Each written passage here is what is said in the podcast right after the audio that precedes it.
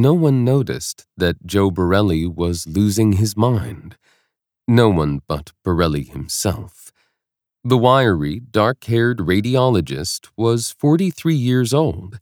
He ran two successful practices, taught at the Medical University of South Carolina, and played a ferocious game of tennis.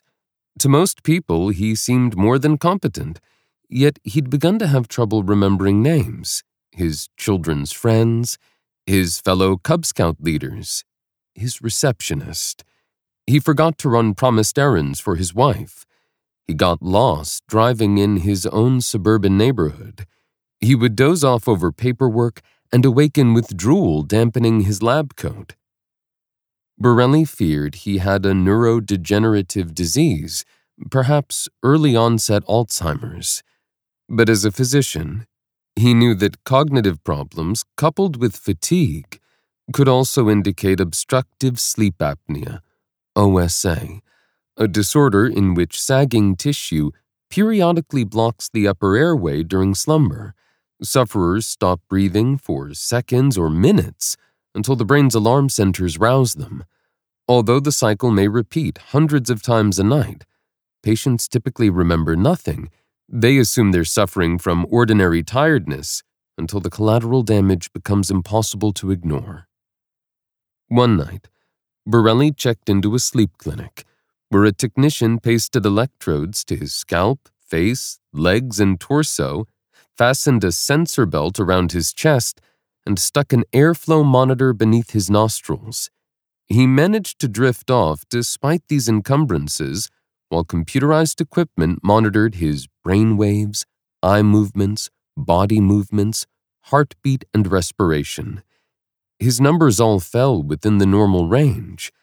Months later, as his symptoms worsened, he went for a workup with a neurologist, who found nothing amiss, but suggested he be retested for apnea. Borelli tried another sleep clinic. This time, he was diagnosed with borderline OSA.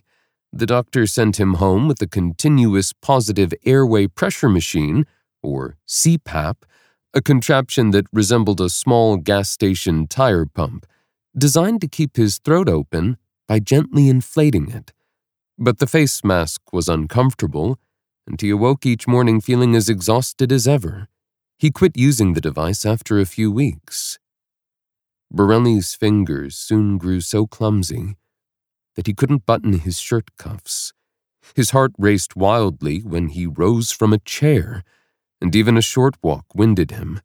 Absorbing new information became more difficult, as did following a simple train of thought. Haunted by the specter of his own decline, Borelli became increasingly anxious and depressed. He gave up tennis. He resigned his chairmanship of a national professional committee. His marriage dissolved he found himself daydreaming about suicide. One day, he later told me, I just collapsed in the shower, crying. Then he dried himself off and went looking for the best sleep specialist in America.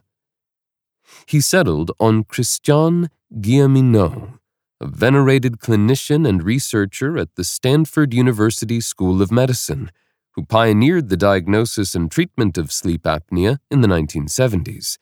Borelli flew across the country for a consultation at Stanford's sprawling outpatient center in Redwood City, California.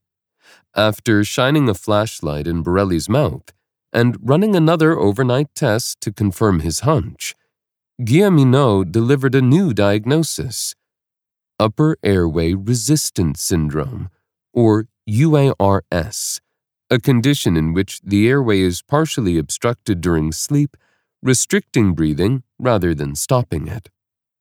By coincidence, Guilleminault himself had first identified the syndrome in a 1993 journal report. Like classical sleep apnea, UARS may trigger symptoms ranging from depression and cognitive deficits to hypertension, yet it's far less widely known and more difficult to detect.